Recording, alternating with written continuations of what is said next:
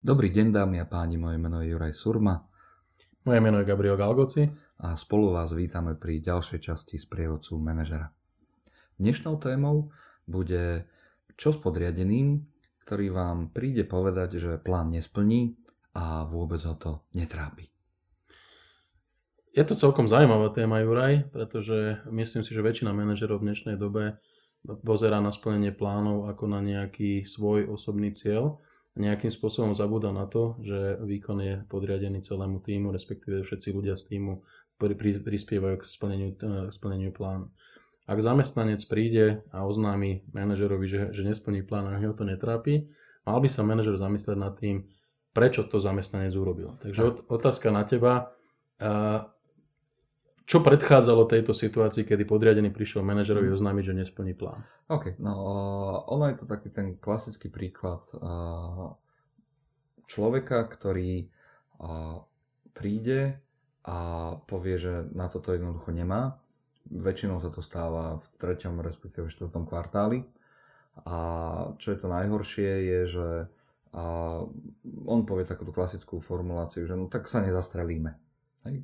Že neviem, čo z toho môže byť, ale nezastrelíme sa. A ďalšia vec, ktorá je ako keby taká signifikantná, je, že ten človek a možno, že raz splnil, jeden rok splnil, jeden rok nesplnil, jeden rok splnil, jeden nesplnil, čiže je to také ako keby na preskáčku. Čiže ten manažer niekedy na začiatku možno, že mohol tušiť, že ten plán, alebo mohol si myslieť, že ten plán bude bude splnený. Ja si myslím, že toto je základný problém. Juraj mohol tušiť, mohol vedieť, že plán nebude splnený. Manažer by si mal byť istý, respektíve mal by mať nejakú spätnú väzbu od svojho podriadeného. Pri nastavovaní plánov by manažer mal v podstate viesť dialog a pravidelne samozrejme s podriadeným e, sedieť a kontrolovať nejaké, nejaké milníky v rámci, v rámci roka, či už je to mesačne, kvartálne a podobne. Není to, a... není to krá, akože dlhé, dlhé to obdobie? Uh, ono, tá, tá frekvencia závisí od toho, o akom type biznisu sa bavíme. Ak sa bavíme o nejakom rýchlo obrátkovom biznise, kedy v podstate doba trvania jedného nejaké, nejaké aktivity, či je to obchodný prípad alebo nejaký projekt, je, je relatívne otázka dní, možno týždňov, tak samozrejme tá frekvencia musí byť, musí byť oveľa, oveľa častejšia. Ak sa bavíme o niečom, čo trvá rok, 9 mesiacov, 6 mesiacov jeden projekt a v podstate početnosť tých, tých e, prípadov pre jedného zamestnanca, obchodníka je, je relatívne nízka, tam potom samozrejme môže, môže prísť k takému ča, menej častému stretnutiu. V konečnom dôsledku, respektíve v praxi by malo fungovať, že podriadený so svojím zamestnancom by mal sedieť aspoň raz za dva týždne a baviť sa s ním o čomkoľvek, čo sa týka plnenia jeho úloh, jeho, jeho zodpovednosti. Teraz určite sa všetci zasmejú, že raz za dva týždne sedieť s každým zamestnancom, to by zabralo asi tak, no, dva dní z pracovného týždňa. Nemalo by to byť uh, poldňové sedenie so zamestnancom a riešenie problémov. No, to sú štyria zamestnanci, ok.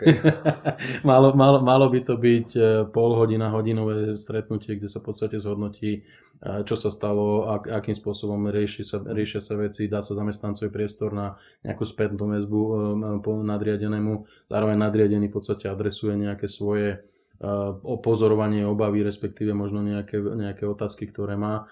A už popri týchto stretnutiach v podstate by mal e, nadriadený mať predstavu o tom, ako to vyzerá s plnením plánu. Je pravda, že e, v tom životnom cykle alebo v tom, tom kolobehu proste biznisu prvý, druhý kvartál vo väčšine prípadov bývajú dosť, dosť slabé obchodné výsledky, pretože spoločnosti buď rozmýšľajú nad tým, že aká, aké majú vôbec peniaze, prostriedky na, na svoje aktivity, kde ich investovať a ako ich prerozdeliť. A potom ku koncu roka v tom treťom a najhoršie v štvrtom kvartáli väčšinou zistia, že tie peniaze nie sú reálne schopní minúť, lebo povedzme dodávanie tovaru, služby alebo čohokoľvek trvá dlhšie ako, ako samotná, samotné trvanie toho kvartálu. Ale, ale vráťme sa späť k tomu, manažer uh, nemôže prísť na pol roka, alebo zamestnanec nemôže prísť za manažerom na pol roka povedať mu, nesplním plán a ja som mal už takýto pocit od začiatku, keď, keď manažer to nevedel. To znamená, je to prvá základná chyba. Asi chýba, chýba pravidelná spätná väzba a komunikácia medzi nadriadeným a podriadeným v tomto prípade. OK, čiže, čiže bavíme sa o nejakých pravidelných stretnutiach, ktoré sú dvojtýžňové, kde sa rieši všetko, čo je spojené s výkonom. Hej. To je, to je asi prvý level. Dobre. A, OK, ale dajme tomu, že máme zamestnanca, ktorý vykazoval dobré trendy. Mm-hmm. To znamená, že áno, prvý, druhý kvartál to proste fungovalo nejakým štýlom, a, ale zrazu ten jeho obrad naozaj príde, že na konci 3Q dojde a povie, že tak toto už nedám šéfe. Je, je pravdepodobne nutné sa zamyslieť nad, nad okolnostiami každého toho individuálneho prípadu, lebo sa mohlo niečo stať, mohla prísť zmena na trhu, mohla prísť konkurencia, mohlo sa udiať niečo v osobnom živote toho človeka, ktoré ovplyvňuje jeho výkon. Poďme si skôr rozobrať to, také tie externé vplyvy. To znamená, že prišla uh, zmena na trhu, vyššia konkurencia, s čím prakticky vôbec nikto ne, uh, nepočítal. Čo vtedy s tým manažer spraví? Uh, manažer by mal zohľadniť v podstate ex- externé okolnosti, najmä ak sú to okolnosti, ktoré sú mimo vplyvu toho daného zamestnanca alebo obchodníka, ktorý, ktorý v podstate je postihnutý tým, že jeho množstvo potenciálnych uh, obchodov alebo klientov sa zmenší, pretože prišla externá firma. Je to možno potom zlyhanie celej firmy stratégie, že podcenila možno príchod nového konkurenta na trh, možno nového produktu, respektíve nejakým spôsobom si, si neriešila svoju pozíciu na, na, na trhu. A tým pádom by malo prísť k nejakému upraveniu alebo respektíve nejakým korekciám toho, toho daného plánu. Oho, OK, čo na konci 3 kvečka už je dosť pozde. Nikdy nie je pozde. Ono, ono, ono, ono, bajme sa o motivácii. Mm. Treba si uvedomiť jednu jedinú vec. Je to o motivácii.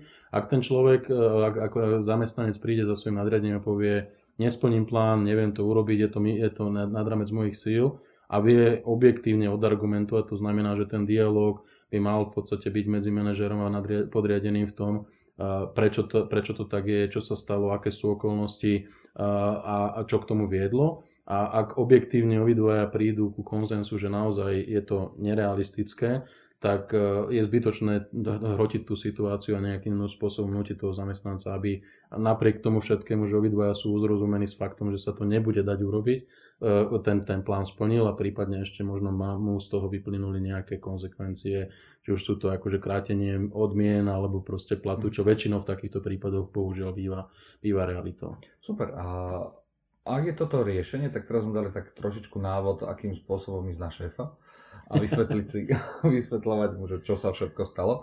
A... O, pozor, ja by, som, ja by som tu bol opatrný v tomto, lebo to nie je o tom, ako šéfa uh, opiť rožkom, ako sa mm. hovorí. Uh, každý dobrý šéf a rozumne rozmýšľajúci šéf musí vedieť zhodnotiť, či situácia alebo argument, ktorý môj podriadený, s ktorým prišiel, je naozaj reálny, alebo je to niečo, čo je vyfabulované, vyfantazírované a, a, a v realite sa nikdy nestalo. Hej? A teraz sa, teraz sa poďme pozrieť proste na túto vec, že uh, máme pred sebou človeka, ktorý naozaj fabuluje. Uh-huh. Respektíve uh, jeho realita, v ktorej, ktorú nám on prezentuje, a vieme, že taká nemusí byť. Len proste jeho činnosti, respektíve zručnosti nestačia, alebo jeho, jeho motivácia nestačia na to, aby tie cieľe do, dosiahol. Čo vtedy? E, ja si myslím, že naj, najúčinnejším e, riešením takéto situácie je v podstate priamo zamestnancovi na samozrejme v nejakej súkromnej alebo, alebo one-to-one session e, bez svetkov vysvetliť, že teda som e, pre, prekúkol tú fabuláciu alebo respektíve konštrukciu, z ktorou prišiel, a nejakým spôsobom si ujasniť alebo prenastaviť znova očakávania, to znamená povedať si, a kde sú hranice a kde sú limity, ktoré sme ochotní akceptovať v rámci férového a profesionálneho správania sa na zamestnanec podriadený a, a dať mu druhú šancu. E, ja som zástancom toho, že v podstate každý má nárok na omyl, ale, ale ten omyl by mal byť len jedenkrát v živote, nemal by sa opakovať.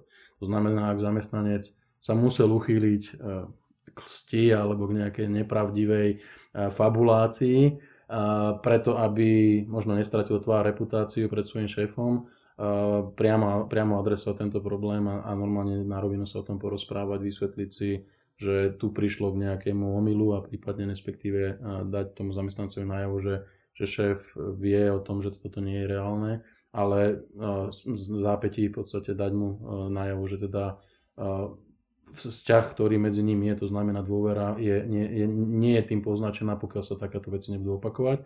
Ten zdvihnutý prst samozrejme by mal byť dostatočným varovným signálom pre zamestnanca, aby už takúto vec neopakovala, aby možno v podstate k svojim plneniu svojich úloh pristupoval s najväčšou zodpovednosťou a nehľadal skôr e, zákulisné okluky a, a výhybky, ako, ako, ako ich nesplniť. OK, predstavme si teraz tú situáciu, že celý tým ti takto nejakým spôsobom ide za sebou a, a každý ti povie, že viac menej nesplním. A ty už si na, na, na hrane toho takého toho emocionálneho vypetia že proste príde ti ďalší, hej, ďalší, máš 7 členný tým a príde ti 5, kde dostaneš ako keby tento news, kde na priamu otázku, že OK, aký je tvoj odhad toho realizácie toho projektu, respektíve splnenia toho cieľu, tak ti povie, že no tak vieš čo, ja dám teraz a určite ešte do konca roka dám, dám tak a vymyslím, vymyslím si číslo, že dám 50 tisíc. Hej? A, a, a keď sa ho spýtaš tú, tú klasickú otázku, dobre, za čo dáš ruku do ohňa, tak on ti povie, oh, OK, tak ruku do ohňa dám za 12 tisíc. Hej? A, a ty si teraz v nejakom tom, tom, tom emocionálnom rozpoložení, čo, čo vtedy odporúčaš? Aby si nevybuchol. Hej, možno, že vybuchnutie niekedy je OK, ale aby si, aby si jednoducho nevybuchol, lebo toto ti spravili prakticky všetci štyria pred ním. Tak, no, pr- v prvom rade by som, by som v podstate na, nejakým spôsobom bol troška zlý a, a uštipačný v tom, nesmieš sa dostať do stavu, že vytvoríš precedens, to znamená, ak ti to už robili štyria, tak už v podstate nemáš inú možnosť akceptovať pravidlá hry, ktoré si sám nastavil. Mm-hmm. Hej, ak, ak e, príde prvý a neustrážiš si v podstate tú komunikáciu, ne, neadresneš možno nejaký, e, nejaké svoje e, rozčarovanie, možno, nejaké, možno nejakú svoju nespokojnosť s výkonom zamestnanca. E, samozrejme vždy treba hľadať konštruktívnu a vhodnú formu, tak zamestnanci, či to chceš alebo nechceš, si tú informáciu medzi sebou odozdajú, respektíve odpozorujú. Juraj odchádza od šéfa, oznámil mu práve, že nesplní plán a, a vyzerá celkom spokojne, šťastne, usmiate, tak, tak zrejme to prešlo, tak buď zistíme, čo sa deje a, a použijeme rovnakú taktiku. Ak už sme v tom stave, že v podstate príde 4., 5., 10. a povie, ja dám 50 tisíc a ruku dohnedám len za 12, tak uh, by som asi odporúčal uh, ďalej, alebo respektíve viac do hĺbky sa ponoriť o tom, prečo tá, tá nízka úroveň možno nejakého nejaké dôvery alebo seba dôvery v to, že teda naozaj len, len 12 tisíc alebo nejak jednu tretinu, keď to teda mhm. použijem v percentách, som schopný garantovať a zvyšok je je niečo virtuálne a otázka je, že či, či ten zvyšok je vôbec to, čo má byť reálny plán. Mm. Uh, manažer by mal byť uh, natoľko zdatný a schopný, aby, aby vedel uh, zamestnanca buď motivovať a vytvoriť mu podmienky, aby, aby ten, tá, tá úroveň seba dôvery bola, bola oveľa vyššia ako jedna tretina jeho výkonu.